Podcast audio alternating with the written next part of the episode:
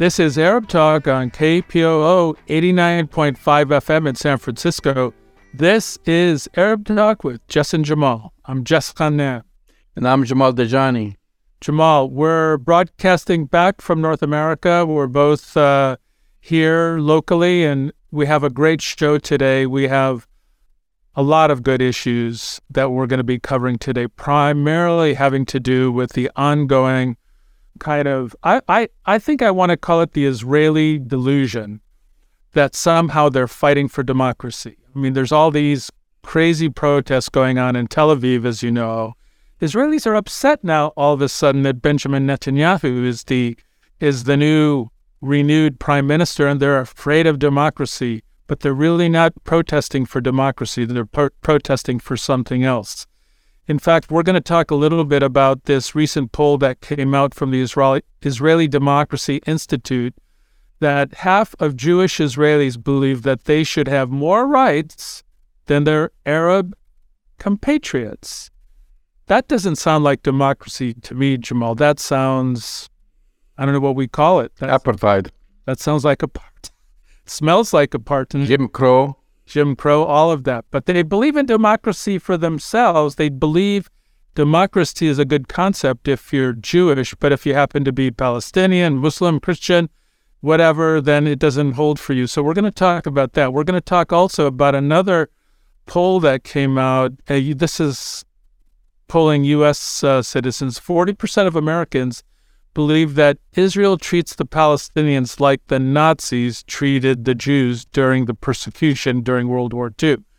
So we're going to talk a little bit about that. That's kind of an interesting development in terms of perceptions. I know how the pro-Israeli folks are going to spin that, but we'll talk a little bit about that. We're going to talk a little bit about the Harvard rescission. They rescinded the former HRW, Human Rights Watch, executive director and founders membership into a fellowship, basically, at Harvard. This is Kenneth Roth.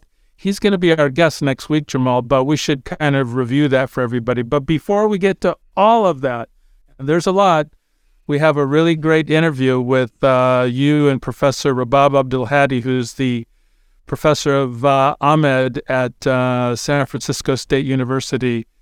Basically, she's, and this is not a breaking news, I mean, we've been covering Professor Abdulhadi's struggles at San Francisco State, the attacks on her, the attacks on her scholarship, the anti-Palestinian, virulent anti-Palestinian attacks that she, her faculty, and the students have been experiencing at San Francisco State. And despite her winning every single legal battle, they're coming after her harder and harder and harder. They have not stopped. So this is a really important interview that you did with her. We'll be we should see it, and we'll see it on the other end. Increased corroboration of Israel's human rights abuses, apartheid, and intensified ethnic cleansing of Palestinians have escalated debate and discussion on college campuses about the Zionist state and its privileged relationship with the United States. Pro-Israel groups have long focused on squelching all criticism of Israel in educational venues nationwide. And at San Francisco State University, a dangerous new tack to achieve this is proposed. It enshrines identity protection in a student's political belief in Zionism, thus characterizing criticism of it as anti-Semitic. This is the result of an assessment survey the university commissioned two virulent Zionist groups, Hillel International and the Academic Engagement Network, to conduct. Strong opposition has been made in a press release signed by, among others, Jewish Voice for Peace and California Scholars for Academic Freedom. Professor Rabab Abdulhadi is here with us today to talk about this escalation of attacks against free speech in academia. She is the founding director and senior scholar of Arab and Muslim Ethnicities and Diaspora Studies program at San Francisco State University. She was recently awarded the Jere L. Bacharach Service Award of the Middle East Studies Association, MESA. Professor Abdulhadi, welcome to Arab Talk. Jamal, thank you so much for having me. It's always a pleasure to be with you. You have been a guest on several previous occasions to speak about San Francisco State University's repeated measures to muzzle and delegitimize both the teaching of Palestine and criticism of Israel. The latest, most dangerous iteration of this is to designate all criticism of Israel as somehow being anti-Semitic.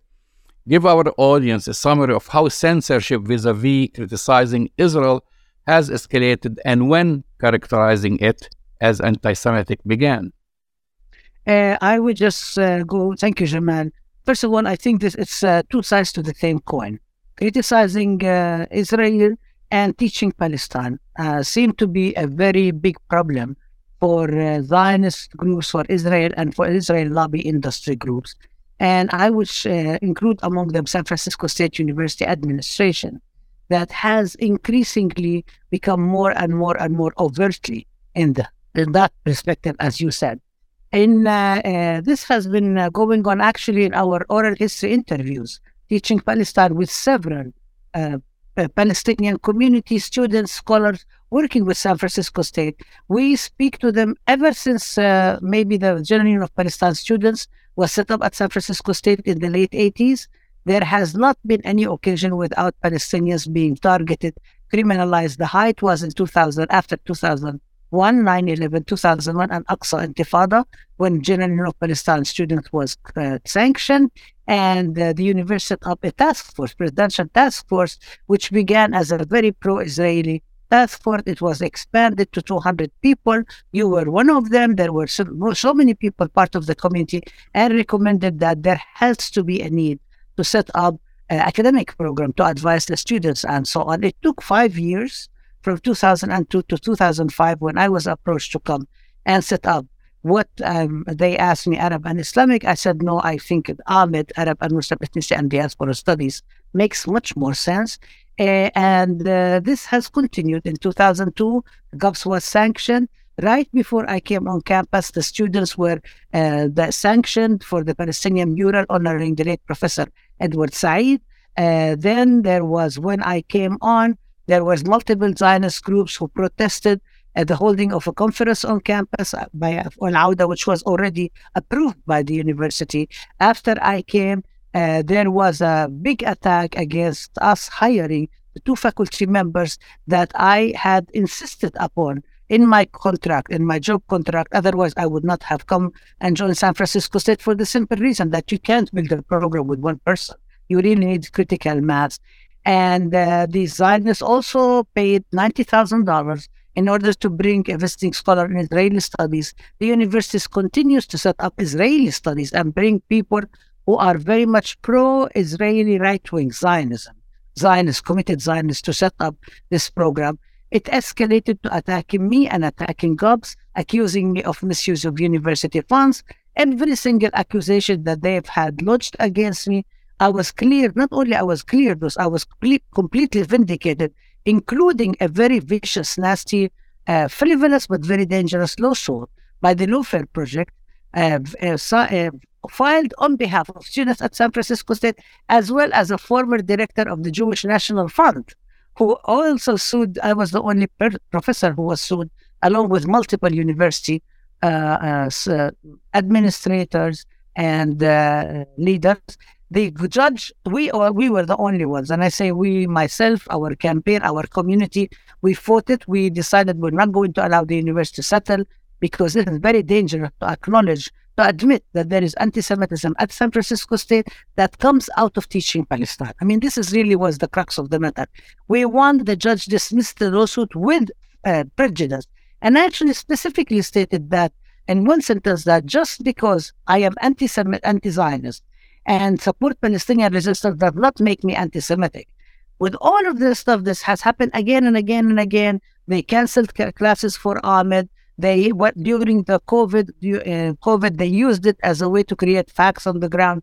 It's very interesting. I don't really want to say it, but it's very similar to Israeli tactics against the Palestinians, using any occasion whatsoever to create facts on the ground, escalate again and again. They silenced our open classroom, the university, the big tech silences. The university did not provide us alternative. We filed grievances against the university. We won. all the grievances, in a very big way. And the university is very upset. And actually, the report that you're speaking about, it turns out that they had already done the report a year ago. Well, let's get into that. Tell us about the memo submitted by the two Zionist organizations that San Francisco State University commissioned to do a survey. Yes, so this is very interesting. It's actually very, very suspicious too, and very problematic, because it seems that the university has commissioned these two groups, Hillel International, which is actually quite discriminatory. It doesn't allow any Jewish students who support boycott, divestment, sanctions to join. It kicks them out. And there are several now chapters called Open Hillel by Jewish students at various colleges, including Swarthmore, which is a very well-known liberal arts college on the east side, challenging Hillel, saying that you are actually shutting us up, and the Academic Engagement Network, which, for those who do not know, they need to know, it was set up by Mike Yudof, the former chancellor of the UC, who left under very suspicious circumstances. He had a vote of no confidence. People did not really like him. He set up this network, and now the executive director is a woman, professor by the name of Miriam Elman, who's very rabid anti-Zionist, pro-Zionist professor at Syracuse University. Both are very well known about targeting specifically Palestinian scholarship. They specialize in attacking people on campuses, scholarship, students, and advocates. And so the university seems to have commissioned them from the memo that we've seen. It just came out of nowhere in a letter that President Mahoney sent to the campus, saying that we had commissioned them last year. Nobody knew about it. Nobody heard about it. Mind you, we are a public university. They put it out, and then in it, they claim that they make a lot of claims, and I'm sure we will get into it. And then in this October, President Mahoney put out a memo saying, we commissioned this, and this is in order for us to address the campus climate that is anti-Jewish, except that everything in the memo itself, the findings, prove the opposite. They actually contradict the claims that the memo was set up against. And then at the end, they conclude that the thing that really needs to happen is that banning anti-Zionism and not allowing anti-Zionism in teaching. By the way, I'm the only person who's mentioned in the whole memo, and Islamic studies is mentioned in the whole memo. Nobody else is mentioned. They are so the press the press release points out that it was ushered how the memo these organizations drafted is at odds with the actual campus climate assessment report in many aspects. That's what you're talking about. Yeah. For example, mischaracterizing what a majority of Jewish students think. Were any other organizations commissioned to make recommendations vis-a-vis their community? For example, were Palestinian or Muslim organizations also asked for recommendations? No. To my knowledge, no Muslim organizations, no Arab organizations, no non-Muslim, non-Arab organizations, no organizations that do research like that, say Pew Research, or anyone. There is a lot of organizations in the academic environment. If you want to do an academic study, you actually go to groups that know how to do that. None of these groups have ever been, to my knowledge, have been asked. None of the faculty members have been asked. They have a panel of people that they set up. On this panel, it's either people who are known to be pro-Israel and Zionist, or there are people who actually have no knowledge whatsoever about the region, about Palestine, about Arabs, about Muslims, even about Zionism and Israel. I mean, they don't actually know the history. They have no credibility. In order for you to have a credible study, in itself, the study is problematic. It's not a study. It's a propaganda piece. Well, it's really unheard of that a political ideology be recognized as integral to one group's identity and be protected as such. And not all Jewish students are Zionists, right? You know that. And actually the study says that. They actually say, the students don't identify, many of them don't identify with Israel or Zionism. So wouldn't that mean that every group on campus is entitled to a similar identity claim? I mean, if you have this exclusive one group, why wouldn't you do the same to all the different groups that claim different identities? This is another problem, because actually in the history, the United States government itself even, never ever recognize Black identity as an identity that is integral to a group identity during the Black Power movement, Civil Rights movement, or during Black Lives movement. In fact, the FBI characterized these groups as terrorist groups because they said so. Nobody identifies that for Palestinians. Being Palestinian is actually integral. Many times we are referred to as Arabs. Sometimes we are not really referred to or whatever. The attacks against Muslim students on campus, the girls who wear the hijab, the Islamophobic stuff that we hear about in classes by professors and so on. The claims and so on are generally dismissed. You know that we tried to actually lodge a few complaints, and the students were intimidated because they were afraid of being targeted, just like me, because when I filed the claims, I became more targeted, and retaliation and harassment started to have to become more. So the students were really afraid, including Jewish students. When there was a Nazi on campus, they could not. So there is, it is a very big puzzle. I mean, the question is actually should be maybe posed to the university administration is what were you thinking? What were you thinking when you did something of this sort?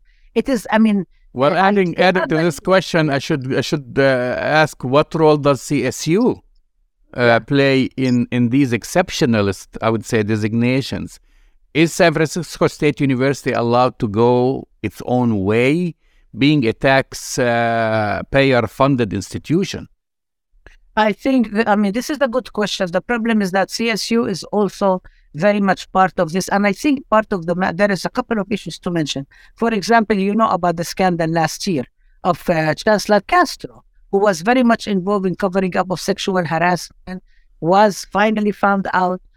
He was supposed to be let go. Then they gave him a very higher sweetheart consolation prize, gave him more money and so on, until everybody started screaming at CSU. We know that there is a lot of complaints going on at several campuses, but there is something problematic with SFSU and CSU. And I also want to give you an example on Palestine in particular, with what's happening with CSU at this point and their collaboration with the Lawfare Project, which is actually as bad, if not worse than the collaboration with this. But let me go, part of the problem, Jamal, is that neither CSU nor SFSU are actually acting as public institutions.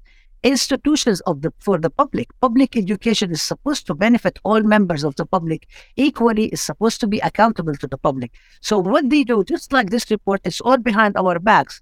Nobody knows that is going on. It's not subject to scrutiny. People submit, and including us, public record request FOIA, which is according to California law, we're supposed to receive it. We don't receive it. We do not know what's going on. There is a lot of harsh secrecy. And when people file grievances, they are supposed to all be secretive. They all go to HR, and you know HR, human resources, their job is to basically clear the university of any liability. Now, most recently, CSU actually told the union which represents me, that they are going to release to the Lawfare Project, to somebody, a lawyer who's related to the Lawfare Project, is in his letter, he is CCing the head of litigation of the Lawfare Project that sued us, right?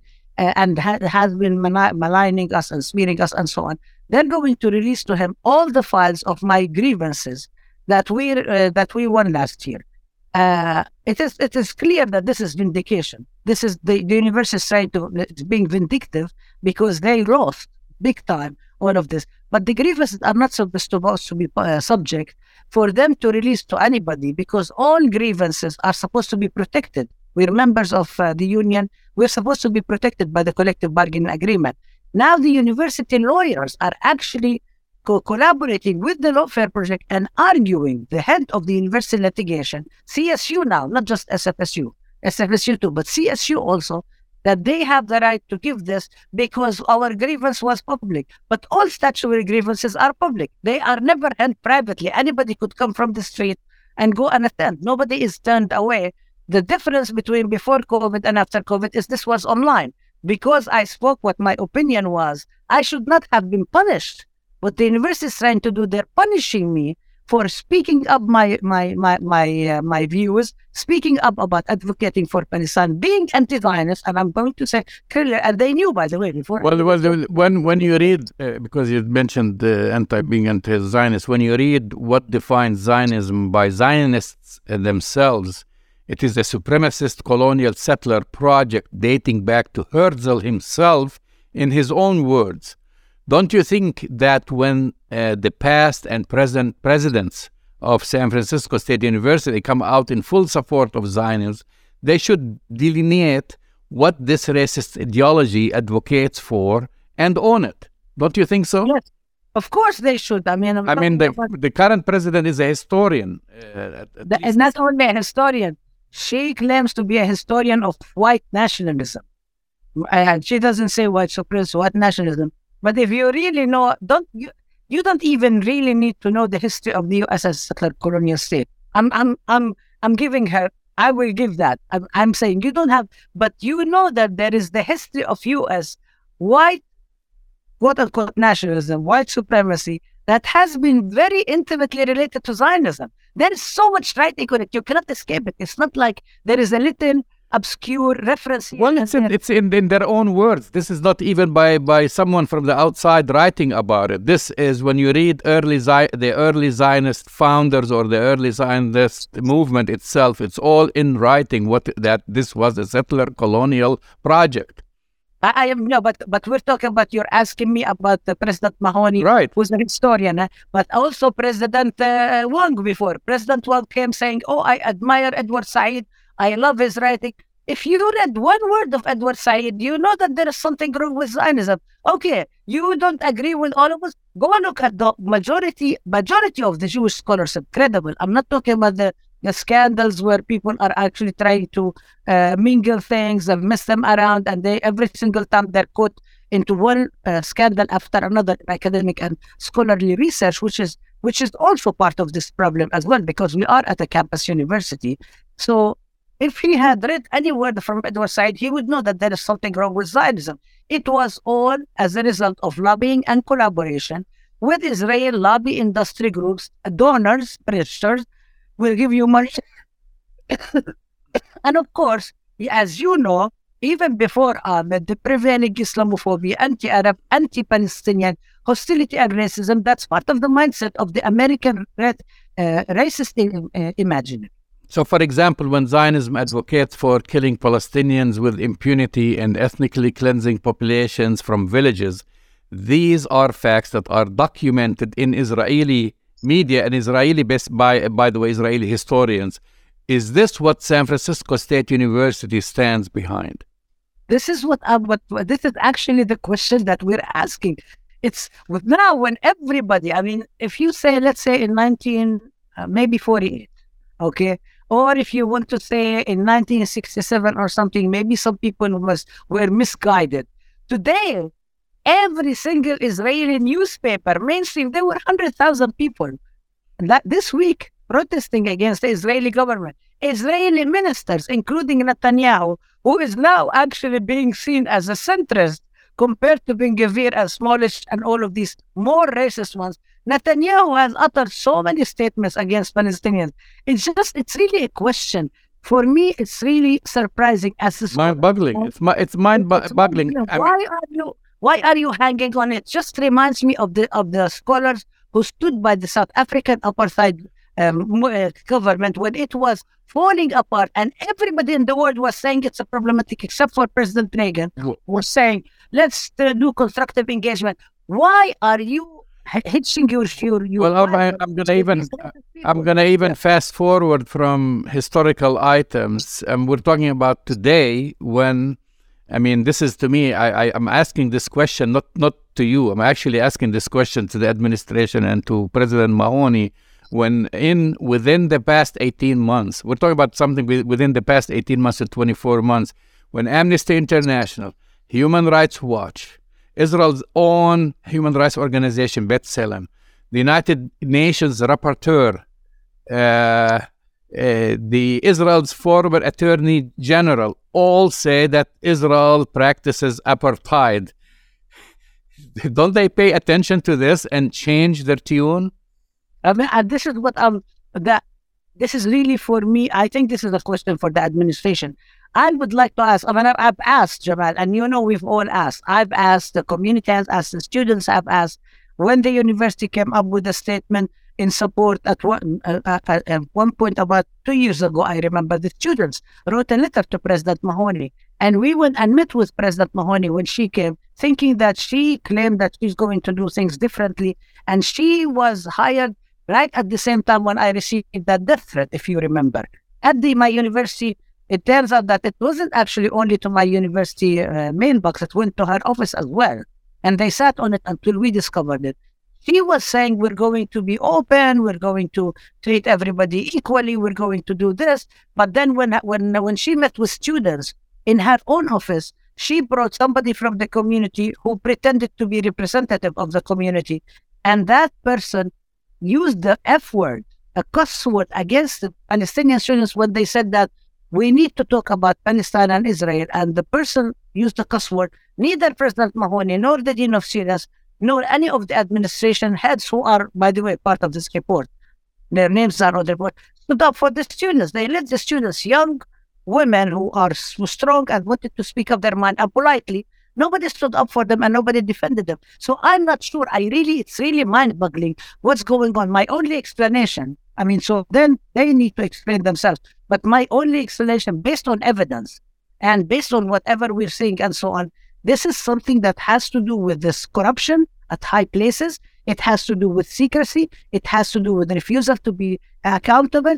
And so because we do not know, how is this study was commissioned? Who paid for it? How is it? And then the study itself, it's so problematic. Problematic might be a very polite word to say in academic. The questions themselves are not actually set up in a good survey method. Then the findings contradict the questions. The questions say many students do not feel uncomfortable on campus. Then they say Jewish students feel uncomfortable on campus. They say they interviewed 8 or 9 professors. All but one said that they don't support Zionism and they're not for Zionism. It's even bigger than this. As I mentioned, it's sad in this day and age when all major organizations have certified Israel as an apartheid state, and they are looking the other way and ignoring this fact. And in fact, what that tells me that they are supporting apartheid. That's what they're doing. They're supporting apartheid in Palestine, and they're supporting it on campus. I don't know what's their position, but they definitely have to come up with an answer to this. As I've mentioned in the intro... let me just say one thing. It's not only they need to come up with an answer, they need to be held accountable. Yes, they do, of course. Complicity with crimes against humanity. History will not be kind to them. This is what I have to say. Yeah. As I've mentioned in the intro, you've been awarded the very prestigious award, the Bacharach Service Award of the Middle East Studies Association, and before that, the AAUP's Georgina M. Smith Award. Have you ever been celebrated or honored by the San Francisco State University's administration? No, actually, not a single administrator has said to me, "Congratulations, this is a huge honor." None one of them has actually hailed it as an honor for the university. It was a huge accolade. As a matter of fact, when I was doxed by some of these fringe Zionist groups, Canary Mission, and so on, I received an email from the Dean of Faculty and the Provost saying, "Oh, we see that you are being doxxed. We're sure that you're used to it, because we're Palestinians, we're supposed to be using to abuse." And so I had one of my students who's helping me with disabilities read them an email and saying, "No, this is not okay. Are you going to condemn that? And are you going to issue a statement to support me and to say this is not true? That this is not, I'm not supportive of terrorism, I am not engaged in anti-Semitism, and to uphold me, are you going to rescind this report?" And the Dean of Faculty sent back an email saying, "Oh, as you know, thousands of people are doxxed every day, thousands of people are attacked every single day, and that if you reach out to me." So, and when I was thinking about how do I respond, I actually thought that the best response might be. And then I realized maybe I shouldn't really waste my time because it's such a waste of time that to engage with them. But I remembered the interview Ghassan Kanafani had with that Australian reporter. So then when the Australian reporter, he said, do you want to talk? And Ghassan Kanafani said, talk about what? And he said, peace. And peace for what? You want to express my position for what? And it basically speaks about, like we say in Arabic, that I am telling you something and you're refusing intentionally to listen, which is a phenomenon in academy and in public life called as gaslighting. What they are doing is they try to actually mess with my head, to try to take me on a wild goose chase. I'm on sabbatical. They're supposed to be supporting me in order for me to do my research, scholarship, and so on. And they're doing everything in their power and beyond in order to undermine that. A big part of it, really, I'm telling you, Jamal, they're being vindictive. They are very upset because they've been caught with eggs on their faces. We had our faculty colleagues, three unanimous faculty committees randomly selected, voted in our favor. They demanded that the university respond and implement the decisions and enable us to have our open classroom that was silenced by Zoom and big tech, which is our right, and asked the university to apologize to us and demanded that the university hire faculty and allow AMED to be an independent program. They don't want to respond to that, and President Mahoney came and actually vetoed. It's very interesting. She vetoed these decisions that are decisions of faculty governors. This is, again, where democratization happens, and they always claim that governments in the third world are corrupt and so on. I would say don't go too far. Go to San Francisco State University. You have an exam that studies this here. And so she's doing that, and at the same time, she sanctioned this very terrible, bad, and I don't even know how they are not even embarrassed to put their names on such a study that is so bad that any maybe second-year or third-year student who knows a little bit about methodology can take it apart. Finally, what are you planning to do? What are your plans for the future? We are, as you know, we have a very big coalition that has majority of the people around. It has happened over the holidays now. So we are actually going to be demanding the public records of every single thing that has surrounded this. And we encourage the public, the audience, people who are listening to you. We are demanding that San Francisco State is held up accountable. CSU is accountable to this. We are communicating with our colleagues at various campuses because we hear that there are some things happening here and there, but it's all in grapevine because the university holds the control over information. And especially now, then there is no public discussion groups. They do everything, BCC and so on. And we are demanding the implementation of the faculty hearings panel, the three faculty hearings around academic freedom, enable me and my colleague, Dr. Tomomi Kanakawa, to have our open classroom, hire the faculty, AMED faculty needs, stop interfering and undermining AMED and basically acknowledging that AMED is an independent program, that AMED is not under the mandate, remember, mandate or colonial rule of anybody. AMED is independent, and we also want to be able to hold them accountable around this. So we're asking everybody to contact, call, email, ask everybody in the administration at San Francisco State, the president, the provost, the deans, as well as CSU, and say what is going on, and let us know. The names are on the press release. It's available online. And so we would like everybody to support us because we are not going to stop teaching Palestine. We're not going to stop saying Zionism is racism. We are not going to stop supporting justice-centered education as we do in every single aspect of our work.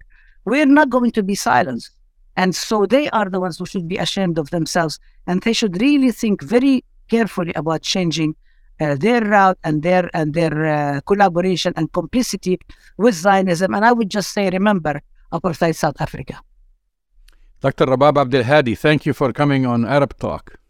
Thank you for having me, Jamal. That's the voice and the face of Professor Rabab Abdulhadi at San Francisco State. Jamal, I don't even know what to say anymore. They never stop. Well, here is the funny thing. What's going on at San Francisco State University ties to everything that we're going to talk about next, which is really about Israeli apartheid, about all these actions taken, whether in Tel Aviv or right here in the United States, to whitewash that apartheid, or basically create a distraction. And San Francisco State University, the sad thing about it is going way back. I mean, imagine we've talked about this, and this is going through several administrations and several presidents at San Francisco State University. And you could say before, yeah, okay, you know, there is an influence by the Israel lobby there. There is some hesitation. They're trying to play this balance game that we could. But now, I mean, just for the past, talking about just the past year or two, yeah. Israel has been labeled as an apartheid state by Human Rights Watch, has been labeled an apartheid state by Amnesty International, by the United Nations Rapporteur, by its own human rights organization B'Tselem, by its former Attorney General. Then you have the most racist government ever. You have... criminals serving in that government, and yet San Francisco State University still plays the same games of criminalizing Palestinian advocates and censoring speech there. Palestinian scholarship and scholarship and saying it's really we support, and that's what they're saying, and that's what Dr. Rabab Abdulhadi, that so-called survey that they've conducted or study says that San Francisco State University supports Zionism. Imagine in this day and age when we're seeing everything that's about Zionism, which is basically discrimination, racism, and ethnic cleansing of Palestinians, we support Zionism. And the target on campus are Jewish students, and I'm sure there are Jewish students who have been targeted because anti-Semitism is everywhere, just like Islamophobia, just like racism, and so forth. However, they play this exclusionary game, I would say. Yeah, but the fact that it's happening with such virulence and such intensity at San Francisco State really does reflect something above and beyond this kind of microcosm that we're seeing throughout the academy and throughout the university. I mean, you have Professor Rabab Abdulhadi, one of the foremost leading Palestinian-American scholars, not just in the United States, but in the world, Jamal. And with multiple lawsuits, multiple investigations, she's been not just cleared, but vindicated both legally and administratively of every single charge that the pro-Israel pro-Israeli forces have brought up against her. And they've enlisted former presidents of San Francisco State, the provosts, and other academic, structures within San Francisco State, and they've lost every single time. Not only they lost lawsuits, Jess, but the crazy thing is that Dr. Rabab Abdulhadi brought a grievance in front of her peers. That's right. And the president of San Francisco State University overruled this, vetoed their decision, which is basically to open an investigation, to apologize to her, to give her support, everything else. And two hearings. And then the president stepped in and said, "No, we're not going to accept the findings. The findings that were basically or the judgment that was rendered by That's professors, right. the academic senate, it was the academic exactly." Senate. And I'm like, so if it's like the president of San Francisco State University just does not want to honor, does not want to respect the people that they hire.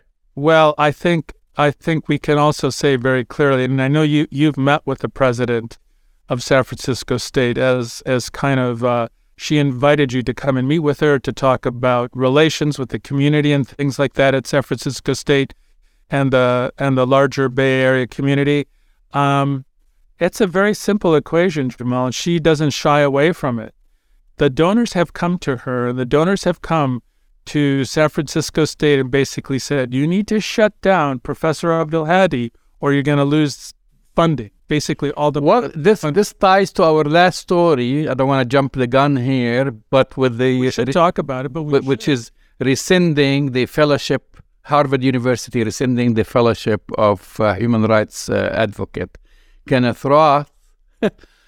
And if you read The Crimson, that's the Harvard publication, they talk about funding issues, even though Harvard University denies that, and the pressure that they have received to deny someone who they went after and offered.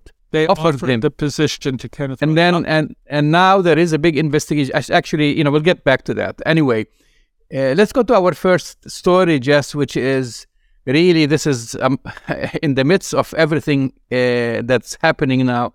There is the annual index that's this is a research and a poll that has been conducted in Israel. They've had the annual index of 20,000 plus people. Found that, conducted in Israel, found that 57% of Israelis oppose blocking the Supreme Court's authority in halting legislation from the Knesset as proposed by Israel's government. That's something in essence, if the essence of those laws are anti-democratic. But also, half of Jewish Israelis believe that they should have more rights than their they call Arab compatriots, but those are Palestinians with Israeli citizenship. And this is, again, a new survey released this past Sunday from Israel Democracy Institute. So I have one word for you, Jamal. Delusional. Israelis are delusional. They continue to be delusional. On the one hand, they want to fight for democracy. They want to protest Netanyahu, but they only want to protest and believe in democracy for Jewish Israelis. They don't really believe in the kind of reality of what a democracy means anywhere in the world, is that when you believe in democracy with equal access to democracy for all people who happen to live. And basically, they have been outed. I mean, Benjamin Netanyahu has been outed. He's somehow the scapegoat, and this extreme fascist Islamophobic regime is being targeted as being horrible, which it is, but they want to portray it in the media, Jamal, as all these courageous Israelis are now demonstrating in Tel Aviv for democracy. What this poll says is that they're kind of in denial and are somewhat delusional too, because they really don't believe in the reality of democracy. They believe in this very narrow, racist view of democracy only for themselves. And can I ask you the obvious question? Did you hear about this on CBS, CNN, NBC? No, and that's the spin. The spin, that's what's going on in Tel Aviv. It's about democracy, you know, just like what we see in the Western world, right here in the United States. People demonstrate against this president, like, you know, former President Trump or in Europe. And which brings to mind a tweet that I read from a contributor and a regular to the show, Diana Bhutto, who we've had on the show many times. And she said, don't get fooled by these demonstrations in Tel Aviv, because it is not about peace, it is not about Palestinian rights, and none of that. And she's absolutely 100% right. It is not, I mean, all of a sudden now, supposedly a certain, again, that's not all Israelis, because you know that you have also, on the other half, those who voted for the most racist government ever, as if other governments weren't racist enough. But this half, they wake up one day and they feel that, you know, they're trying to change the Supreme Court, they're trying to suppress some of their rights, but at the same time, these demonstrations, even though I have to say there are the few, and maybe I don't know what's the percentage, who demonstrated in Tel Aviv carrying the Palestinian flag and wanted to focus the issue about Palestinian rights and so forth, but the vast majority, it's really Israelis somehow... you know, who they, most of them feel entitled, and they feel now their own rights. They didn't mind when when Palestinian rights were being usurped, you know, I'm not talking about even Palestinians in the West Bank. We are talking about the 1948 Palestinians, exactly. Palestinians with Israeli citizenship. Exactly. They didn't care about that, but now all of a sudden, this new government is trying to come up with new measures, and they're saying, hey, wait a minute, you know, this is undemocratic, we're calling for democracy, we're calling for this. So that's the illusion that has been represented in Western media, that this is about... Right. Israelis rejecting the government because of its treatment of Palestinians. Right, and that's why you use the word illusion, and I'm using a stronger word, that they're delusional, that this is a true societal delusion that somehow these are kind of democratically inclined Israelis who are worried about Israeli democracy. There is no Israeli democracy right now. They're not demonstrating for Israeli democracy. They're demonstrating for really nationalistic, personal kind of attachment to this apartheid state. If they were really demonstrating for democracy, Jamal, they'd have to dismantle apartheid. We spoke earlier about the poll. I mean, the poll tells it all. When you have half of the Israeli society telling you that. Basically, they're talking about Jewish supremacy. I mean, it plain and simple, they're saying we should have more rights than Palestinians. We should have more rights than Muslim Palestinians. We should have more rights than Christian Palestinians. We should have more rights than other ethnicities. What do you call this? Imagine if we said this right here in the United States, which used to happen, by the way, with the African American community. But now in the year 2022, someone says that whites should have more rights than Hispanics or blacks. Well, they don't say it. I mean, I'm talking mainstream. Right. But I mean, we know, and they know themselves, the racists, the KKK, whatever, hidden KKK or something like this. But in Israel, you have politicians who are saying this, serving the government, and who have called for this, and then you have the average Joe, 50%, at least 1 in 2, saying that. Yeah, and the difference also between the United States and the apartheid regime in Israel, Jamal, is that the Israelis have codified apartheid. They have codified racism. We've talked about this many times. You have over 500 Jewish-only laws which protect the rights of its Jewish citizens, but not its non-Jewish citizens, Palestinians, Muslims, Palestinian Christians. So here, at least in the United States, we have laws that ostensibly protect all of the citizens of the United States. But the apartheid regime actually has Jewish-only laws. So when is this country, Jamal? I mean, and remember, Joe Biden says he looks forward to working with his friend Bibi Netanyahu. When is the media here? When is this country going to wake up? Well, it looks like, getting to the next item that we were going to talk about, maybe there's a little movement in the American populace about their understanding of historic Palestine and the apartheid regime and the amount of, and the extent of the brutality that, you know, the Israelis are exacting against Palestinians. What do you think? This is an interesting poll that came out. Well, I think it's an interesting poll, but also I don't like the way how it is presented and who's behind it. So this poll actually, this is an ADL survey, and we know the ADL puts more focus on conflating criticism of Israel with anti-Semitism. So you have to look at it. And this is, I'm talking about an article and the poll that appeared in Mondowies. And basically, the ADL survey reports that 40% of Americans believe that Israel treats Palestinians as Nazis treated Jews, which is really, you know, it's a remarkable indication of Israel's sinking reputation in the U.S. However, what ADL tries to do is to say that because of this, or because of criticism of Israel on social media, on college campuses, etc., this has been the fuel behind such sentiment? You understand how the ADL is using it? Well, they think it's a reflection of anti-Semitism. Yeah, and that's, again, instead of that separation, and that's what not only critics of Israel, I mean, you have American Jews, a sizable number, who reject Israeli occupation of Palestinian territories, who reject apartheid, but they try to lump everybody, put them all in the same basket and say that by criticizing Israel, by criticizing Zionism,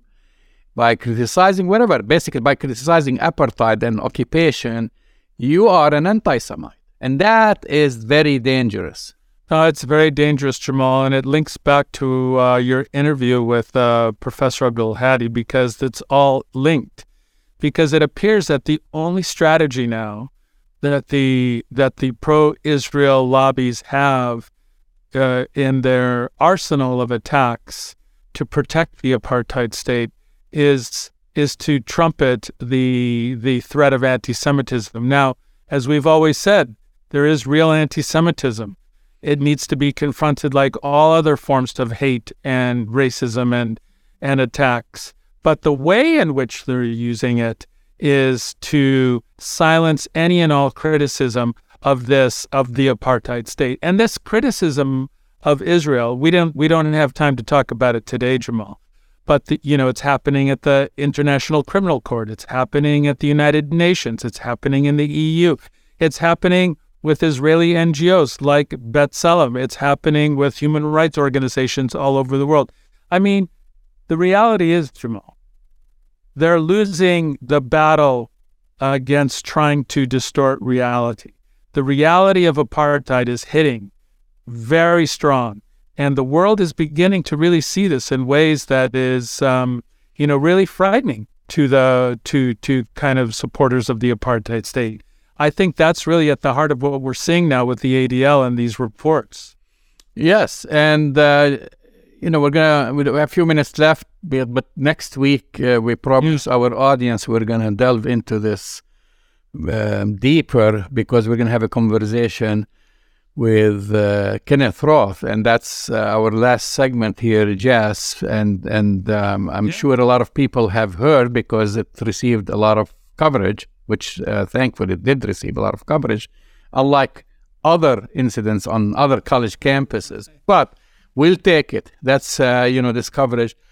Now, so for those who know what happened, of course, Kenneth Roth, the former executive director of Human Rights Watch, has been there for decades, gets invited to a fellowship at Harvard University, and then basically you have the dean of the Harvard Kennedy School, Douglas Elmendorf, vetoes that decision and says, no, we're rescinding this.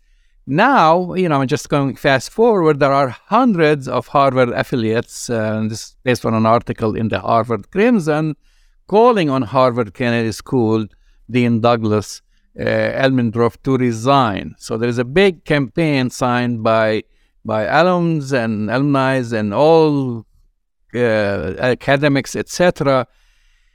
So there is a big thing going on about this, which we're going to have a discussion with Kenneth Roth himself next week to explain exactly what happened. But then again, this is all tied to going back to Dr. Rabab Abdulhadi, what's happening at San Francisco State University. And that's why I say it's kind of crazy for San Francisco State University to keep taking that same discriminatory stance when they see everybody saying, you are dealing with an apartheid state, Yeah, I'll say it, Jamal. San Francisco State, the administration, the president, the provost, they're on the wrong side of history.